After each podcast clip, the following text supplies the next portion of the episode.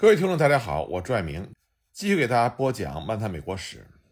上一集呢，我给大家介绍了美国西北平原上的几个主要的印第安部落的起源。那么，从远古时代开始，西北草原上的印第安人就逐渐形成了以追逐野牛为特色的狩猎的生活方式。各个部落不但熟悉周边的环境，而且根据季节性的循环进行调整。大部分的印第安部落，他们的活动路线。整年都是由野牛的迁移方向而决定的。他们在这片广阔的草地上必须总是跟随着野牛，以便为他们的家庭获得食品供应。当潮湿的草原上富含蛋白质的冷季草在春天再次生长出来以后，大群的野牛就走出冬季的隐藏地，到这一带寻找食物。那周围的印第安人部落呢，也跟随着野牛向湿润的混生草原迁移。而夏秋季节，则是各个部落狩猎野牛的黄金时机。那么，随着冬季的临近，野牛向山脉附近迁移，印第安人也就追随着野牛进入到山区的丘陵地带。在广阔的山谷和丘陵地带，印第安人会忙着收集浆果，准备过冬的衣物。总之呢，西北平原虽然在白人的眼里属于不毛之地，但是却为野牛和野牛狩猎者提供了非常好的生存环境。野牛聚集的规律性，使得印第安部落的活动也遵循着相同的季节模式。每年的周期性活动，确保了该地区少数人可以经常和平原内外的附近部落接触，从而给人与人之间的关系带来了影响。在马匹传入西北平原之前，来自四个方向的具有不同文化背景的印第安部落迁居到西北平原上，他们之间既相互竞争，又相互合作。他们还与西北平原以外的部落进行了广泛的贸易交换。然而，随着马匹从南面的到来和白人商品从东部的涌入，西北草原上的印第安部落面临着前所未有的挑战。他们采取了不同的应对策略，也最终呈现出不同的演变轨迹。虽然早在15世纪末，欧洲的白人殖民者就已经登陆了北美大陆，但直到17世纪末，白人及其商品所带来的变革压力。还没有在遥远的西北大平原上呈现。我们之前已经给大家讲过了美国皮毛交易的演变史，大约是从十八世纪初开始。首先呢是白人的马匹和枪支的出现，继而呢是白人毛皮商人到来，北美的西北平原这才和美洲的其他地区一样，进入到了剧烈变革的时代。和其他地方相比，西北平原它经历变革的时间是相当短的。首先呢。马匹、枪支等白人商品的到来，就引起了连锁反应。枪支和马匹的到来，就彻底改变了西北平原上的争霸格局。每一个部落的命运兴衰，都与能否快速得到马匹和枪支紧密相连。历史学家把马描述成为美洲西部不断变换的部落分布形式的一个催化剂。马的引入，使得西北平原出现了持续性的变化。而西北平原的各个印第安部落也不断的改变他们的地域和联盟，来回应这个持续变化的世界。阿帕奇人是第一个利用马来控制他们邻居的部落。他们在一六零零年的时候居住在新墨西哥附近，而在一个世纪之后就占领了大平原西部的广大地区。另外一个例子呢，就是科曼奇人，他们在十八世纪以前还是默默无闻，在获得马匹之后。他们驱散了半定居的阿帕奇人，并且在18世纪中叶控制了新墨西哥以东的平原地区。肖赫尼人可以说是马匹向西北平原传播过程中的第一个受益的印第安部族。他们在18世纪以前还只是一个位于南部边缘的小部落，利用和南部科曼奇人的亲缘关系获得马匹。到了18世纪30年代，肖恩尼部落拥有的马匹足可以与克劳人、皮尔斯人。和弗拉特黑德人进行贸易，借助马匹的威力，肖尼人迅速在西北平原就建立起了巨大的军事优势。他们把徒步的黑脚人和格罗斯温特人驱赶到了北边的萨斯克彻温河一带。与肖肖尼人关系友好的弗拉特黑德人和库特奈人则占据了平原的西部边缘地带。1742年，有一个印第安向导就告诉白人说。肖肖尼人并非按照土著人一次战役就摧毁一个村庄的习惯，而是从春到秋都在持续的征战，他们人多势众，对挡住自己道路的任何人都充满了敌意，他们不能和任何部落和睦相处。然而，由于无法阻止马匹向黑脚人和格罗斯温特人的领地传播，肖尼人独有的军事优势并没有能够维持很久。大约在18世纪的三十年代，很可能是皮金人从弗拉特黑德人或者是库特奈人那里得到了第一匹马。那么，肖尼人在北面的敌人能够轻易的获得马匹之后，他们就对肖尼人发起了进攻。到了18世纪50年代。马匹已经遍布在大平原上各个印第安部落之中了。除了马匹的普及之外，枪支的传播对肖尼族和克劳族也产生了更大的威胁。拥有金属和枪支，让印第安部落在和敌对部落冲突中占据有利的地位，这就诱导着黑角人同克里人还有阿西尼波因人在18世纪发展出友好的关系。而与欧洲商人有联系的克里人和阿西尼波因人。则用欧洲物品来交换黑脚人和格罗斯温特人的马匹，双方逐渐就形成了共生的关系。一些克里部落和阿西尼波因部落还和黑角部落形成了联盟。这种联盟关系呢，在互利的贸易关系和对肖赫尼人共同的恐惧中得到了加强。肖赫尼人的这些敌人在得到了马匹和枪支的供应之后，就激起了他们反抗与扩张的欲望。从红鹿河到密苏里河之间，自然环境比较优越的地区，就成为了南北联盟之间的争夺地带。而在战争中呢，实力较弱的南方联盟就逐渐的退缩。欧洲商品的到来不仅改变了草原上原有的军事格局，也改变了印第安社会的贸易格局。一七三零年之后，西北平原上欧洲货物供应的不断增加，深刻的影响着各个聚集区的命运。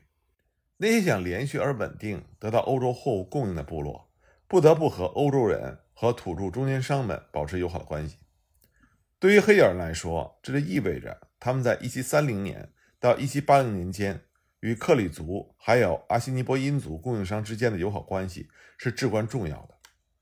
形势呢，对只与白人保持着最脆弱的贸易关系的肖赫尼人也就越来越不利。从18世纪40年代到80年代。黑脚人及其联盟代替了肖赫尼人及其盟友，而成为了西北平原上的主导性的军事力量。在克里人和阿西尼波因人的帮助下，黑脚人已经在1770年把那些南方的部落驱逐回了他们原来的居住地。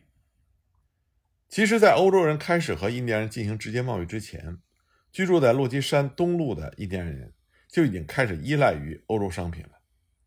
地质学家通过研究哈拉逊湾盆地的印第安人指出，在十年之内，他们已经对欧洲商品相当的熟悉。一个又一个的部落变得完全依赖于定期到来的欧洲供给品，弓和箭被弃用。一个印第安人如果没有可用的枪支、火药和子弹，就会挨饿。在部落间的战争中，他们更加依赖于欧洲的火器。木质的捕兽夹也逐渐被铁制的捕兽夹替代。据称，至1743年，与约克贸易站进行贸易的印第安人已经完全依赖于来自英格兰船只运来的物品。当然了，印第安人在白人贸易商品的面前也并非是完全的被动。他们除了利用不同毛皮集团的矛盾来谋求利益最大化之外，还极力的维持其中间商的地位。1780年秋，哈勒逊湾公司的商人就曾经注意到。土著人把地表上所有的东西都烧光了，致使周围什么都藏不下。他们的目的就是从供应品贸易中尽可能多的获利，因为呢，只有极少的人还在狩猎毛皮。而另外一个对印第安社会影响很大的，就是白人所携带的传染病的流入。关于这个问题呢，基本上现在可以确定，白人携带传染病进入印第安社会，这并不是有意的，而是无意之中带入的。但是呢，这也给印第安社会造成了灭顶之灾。从欧洲人进入美洲的第一天起，传染病就随着他们的脚步在美洲进行传播。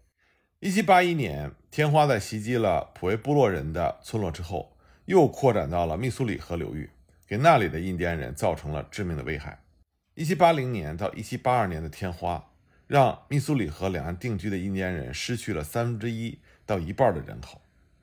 这次瘟疫流行之前，曼丹人、阿里卡拉人和西达萨人的部落总共有1.9万人，而到了1804年，刘易斯·克拉克探险的时候，这个部落的人口锐减到了6000人。哈特河和奈夫河流域的印第安人在1781年的时候，大约有一万人，而传染病过后，他们整个部落只居住在一个很小的村庄里。根据估计，三分之二的西北平原的印第安人因为传染病丢掉了性命。除了1780年到1782年这场瘟疫之外，1837年瘟疫再次肆虐了整个西北草原，很多部落面临了灭顶之灾。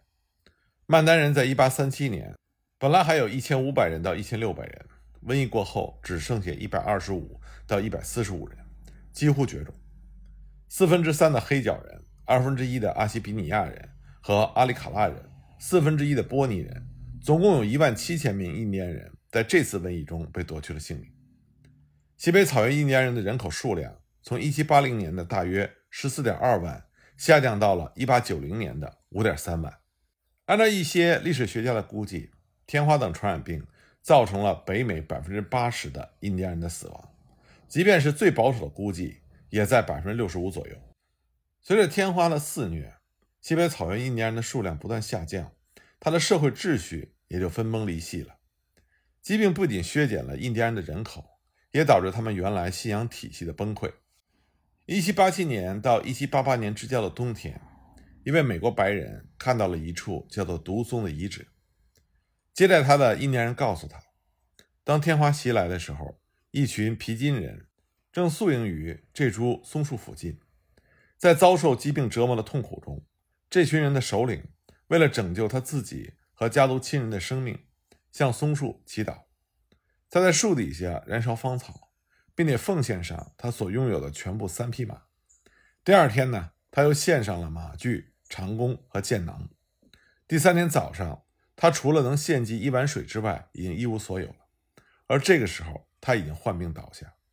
最后，家族中只剩下了他自己、他的一个妻子和一个男孩生还。幸运的是，这位首领他痊愈了。他取回了他的马匹和其他所有为松树献上的祭物，然后呢，把斧子挂在腰间，爬到了离树顶大概三分之一的高度，将松树的顶冠砍掉，来报复松树没有拯救他的家族。当白人经过这棵松树的时候，树枝已经枯萎了，而松树也行将衰败。这是印第安人因为疾病信仰崩塌的一个具体的例子，而印第安人也完全背弃了原来的生态伦理。而沦为了白人的屠杀工具。毛皮贸易是白人皮毛商人和印第安人之间一项重要的合作活动。